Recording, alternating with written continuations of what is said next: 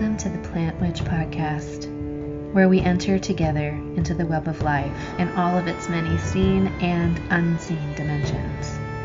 I'm Erin Schrader, owner of the Rebel Herbalist, and it is my honor to hold this portal to the other world. Let's enter, shall we?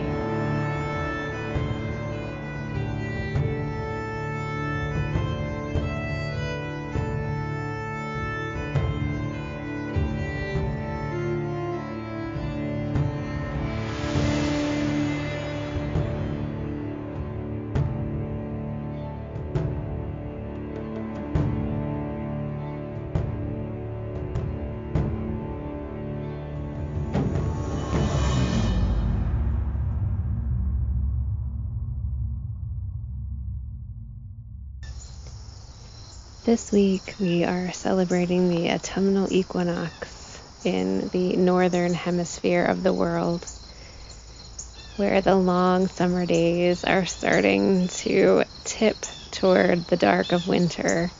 But for a brief time, we have this balance of light and dark. I was taught that these times, the season changes, are times when we are most energetically vulnerable. That we are most vulnerable to illness, accidents, making big drastic decisions that perhaps aren't in our best interest, and vulnerable to um, sort of negative programming or um, energetic attacks whether from ourselves or from others who would like to see us fail. This is a topic that comes up a lot in magical circles. This idea of black magic or dark magic or malicious magic or baneful magic, hexing, cursing, uh, psychic attack, witch wars, you know, all that sort of thing. And um, in a time when we're energetically more vulnerable, when the seasons are changing, it can be a time when we're feeling a little bit energetically off, or we're clumsy, or we're getting sinus infections, or our allergies are acting up, and maybe we're not sleeping well. And we can start to wonder is someone casting an evil eye on me? Is someone flinging hexes my way? Am I sabotaging myself? And so I feel like this is a good time of year to have a look at what we believe about baneful magic or dark magic.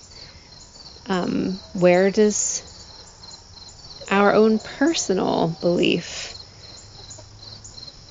anchor in our lives um, around this topic? And um, so that's what I'm going to talk about today. I'm outside just enjoying the chickens and the crows and the breeze. I know I won't be able to be outside much longer, so um, thank you for your patience with the background noise um, as I enjoy these last few weeks of really beautiful weather as the season winds down. So I myself am extremely sensitive to energy. Um, recently, I was in a client session, and while I was working with the clients, I began to see dark, shadowy orbs flying into the client th- with my physical eyes. Um, this is not something that I've experienced before shortly after I was aware of the orbs moving into the client, I developed an ocular migraine. This is only the third ocular migraine I've ever had in my life. So this is not a common experience for me. Um, if you've never had an ocular migraine, the way that they present for me is suddenly my vision um, and the central point is obscured and blurry in the same way as if I had been staring at the sun or a bright light. And then there's that sort of green, blue, shimmery visual distortion that you get from looking into bright lights. Well, that happens. Um, that's a, that is an uh, ocular migraine symptom for me. So I started to feel nauseous, and then within 10 minutes, I had a physical migraine. So it became very clear to me that there was a um, discordant energy present around the client, an energy that is probably malicious in intent. And because I'm very sensitive to energies like that, my body set off all the alarms. My vision became obscured. I became physically ill. Um, this is my body's way of shutting things down so that I can be safe. Um, I left the session and I immediately got in touch with my teacher who worked with me through some grounding and protective techniques to help bring me back to myself and minimize any kind of long term effect that could be had from being in close contact with a with such discordant energy. So many of us in the world right now are empathic. We feel energy deeply. We can be impacted by the kind of energy I felt around my client. Um, whether that energy is attached to an object or a place or a person, or we have attracted that energy to ourselves. I believe that my client has created an environment around herself that is hospitable to the kinds of forces that I encountered in her. And that's what I want to talk about today. For me, these kinds of energies that feed off of chaos and discord and failure and sabotage and jealousy and rage, they can only live in our auric sphere when we create environments that are hospitable to their presence. It's very much like parasitic energy. Like um, in the physical world, we see echoes and mirrors of the energy world or the metaphysical world. So here in the physical plane, we have ticks and mosquitoes and leeches and cockroaches and rats. I love rats personally, but um, these sort of scavenging, parasitic entities that are physical, material beings, and they have counterparts in the energetic world. Um, metaphysical or supernatural beings that are similarly parasitic, scavenging kinds of beings. So, just like when I come in from the forest, I do a really good check of myself for ticks. Um, or I put on cedar wood oil spray to keep the ticks and the mosquitoes away. Um, we know that when we go out into the world, we should check for these malevolent, baneful sorts of beings who want to be uh, feeding off of our anger, our jealousy, our senses of failure. Um, and so we can't feel them physically on our bodies the way we can find a tick embedded in us. But if you have a body that's deeply attuned to energy, like the body I have in this incarnation, it will tell you. My body quickly told me, you have a parasite wanting to attach to you. So we are going to shut down your vision. Um, we're going to make sure that you can't stay open to this person by shutting, by giving you this really profound physical symptom. Um, so I knew right away, and I could address it right away. So I would ask, like, in your own experience, if you're around a situation or a person or a place where your body is sending you tons of signals Maybe you feel nauseous. Maybe when you leave that person, you feel really, really tired. Maybe as soon as you walk into that place, you get a dull headache. Um, these are messages that our body sends to us to let us know that there's something not right. There's something that needs our attention. And then what do we do about that? Well, just like I feel around for ticks whenever I'm finished in the forest, we should be scanning our energy body every day, really every night and every morning, because we are vulnerable in sleep as well. Just feeling through our energy body for our emotions, any areas of tightness or pain um, that are new or um, that maybe don't make sense to us, feelings of dread or lethargy. Uh, where did these energies come from? And then removing them. And my favorite way to remove unwanted energy from my body is breath and plants. um, so, deep intentional breath with the corresponding sense of prana or life force coming into my body and then removing any toxic energy with the exhale is one of my favorite ways to cleanse out the auric field.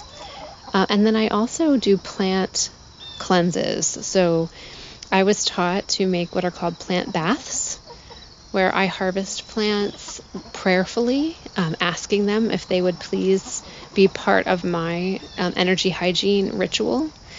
So as I'm harvesting, let's say oregano and sage and thyme and echinacea and motherwort, and I'm I'm asking them, I harvest you with the intention of keeping my energetic body healthy and clean and intact and harmony. And I just say a prayer acknowledging to the plant the purpose for their harvest and asking for their cooperation. And I say that prayer constantly as I'm harvesting the plant. You can use that plant in a bundle. You can tie it with twine or jute or, or wool thread, whatever you like.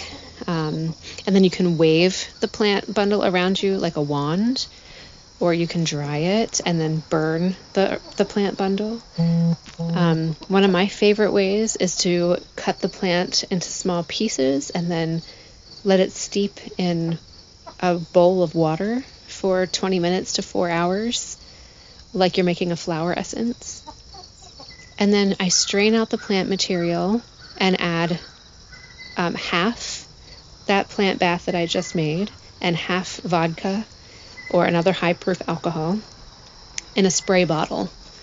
And then I spray that plant bath all around my auric field to um, raise the vibration of my own energy body and to make my energy body inhospitable to the types of beings who would feed off of pain, misfortune, anxiety, depression, that sort of thing.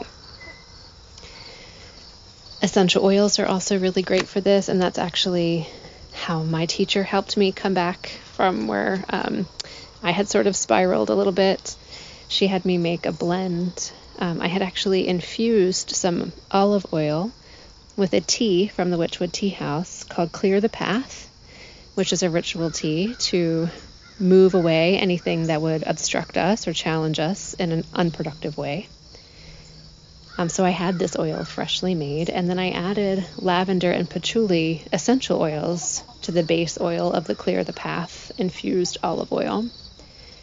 And then I anointed my energy centers and the base of my skull and drew some protective symbols um, with this oil on my body, which was incredibly nourishing and grounding, and it felt really, really beautiful. Um, so that was a really lovely way to sort of clear out and seal up my own energetic being. You can also carry stones with you um, that are grounding or and protective, stones like tourmaline and obsidian. Um, the dark colored stones tend to be really wonderful at grounding out any energy that would uh, be baneful. Also, um, iron, uh, pieces of iron can be helpful with that, or salt. I have a big um, salt sort of uh, rock that I'll put under the bed of under the pillows of the kids if they're having nightmares, or um, I'll hold it myself if I'm feeling ungrounded. So there are lots and lots of resources out there about um, protection and grounding. But what I think is most important is having a solid sense of self and knowing what I feel like. What does my energy body feel like? What do my emotions feel like? What does it feel like when I am worried about something? And then when is an energy moving through my body that doesn't feel like me? It doesn't feel like mine, it doesn't make sense. And then taking proactive steps to reharmonize my own energetic ecosystem using some of the tactics that I've talked about here. And spending a lot of my time fortifying and edifying my sense of self by doing things I love, listening to the music I love, making beauty in the way that I love to make beauty, having a confident sense of self so that it is clear to me when something is not me. Um, or when something is attempting to sabotage me. If, when we're doing that kind of introspection and and um, scanning of the self and edifying of the self, we realize that actually this is self. I do feel like this. I do feel lethargic, depressed, anxious, like a failure, um, that is where our work is. And that needs our attention. Because until we can address those patterns um, and find our solid sense of who we are, what we are doing in this world, what safety feels like for us,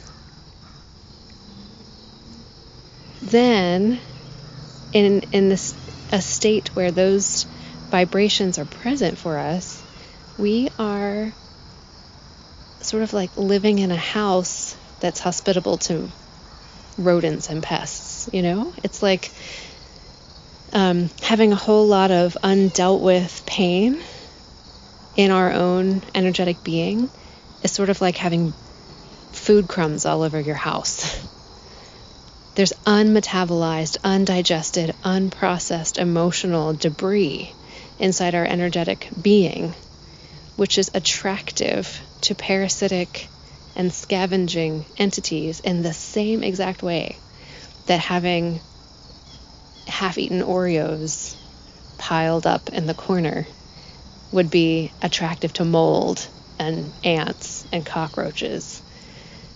Um, and this is not to be shaming that at all. I think almost all of us, if not all of us, have unmetabolized, unprocessed emotional debris in our energetic bodies. And if we do, if we find that in ourselves, then we are responsible to attend to that. Um,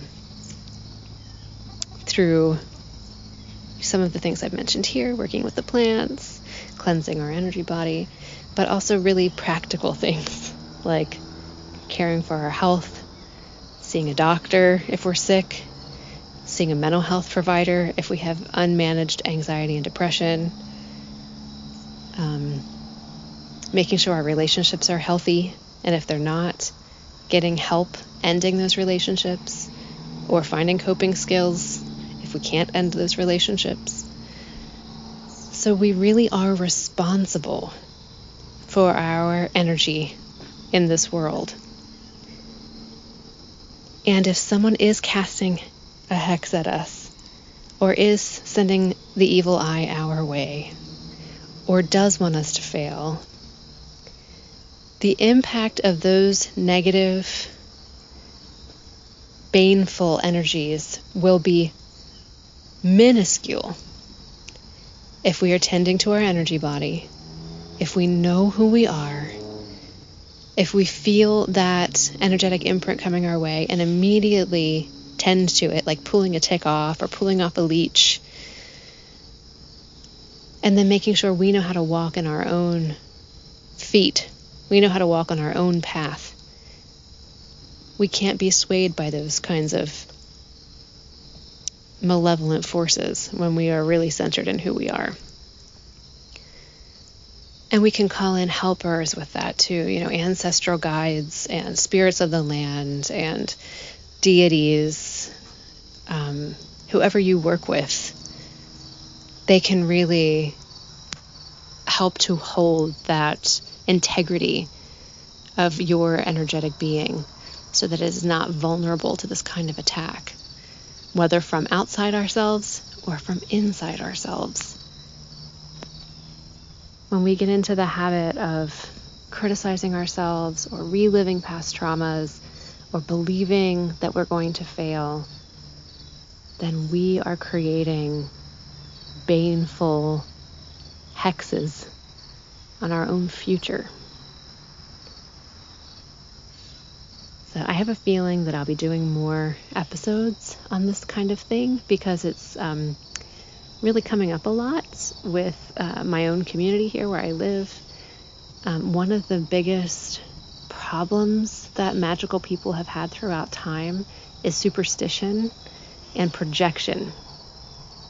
So we can be superstitious about our actions and start to believe that there are be- energies out to get us and then instead of dealing with our own uh, unmetabolized emotional debris, we project that outward and then we make enemies where there aren't any. Um, and these are two of the biggest problems I see in the magical community. And if you go back to one of my earlier episodes, Baneberry and the process of othering, um, I talk a lot about this projection piece and how we other ourselves and how we put other beings in that category of other, um, which to me is really the root of Bane magic, um, which I don't tend to practice myself, except for in very rare circumstances. Um, so if you're finding yourself clumsy this week, or if your throat's a little sore, or your digestion isn't quite settled, um, or you're feeling like you need to make a big change but you're not sure why, just know that we are in the liminal time. We are in the, the changing of the seasons, and that's very unsettling to the human energy body. So, the work right now is to ground ourselves in a strong sense of self, make sure we're well nourished, make sure our mineral intake is good. We get enough magnesium and enough sodium and um, enough potassium, that we're eating solid meals, that we're drinking lots of water, that we're moving our bodies um, in healthy ways. All of this helps us to make it through these transitions uh, with as little negative impact as possible. So, for those of us celebrating the autumnal equinox in the Northern Hemisphere, uh, may this time of the harvest be a blessing. May your harvest be bountiful. And may we fill our larders and our pantries with all that is good and healthy and beautiful, so that when the darkness descends on us, we will be ready and we will be solid in our own sufficiency. And in that solidness, then we can help each other because it just overflows. Thanks for listening.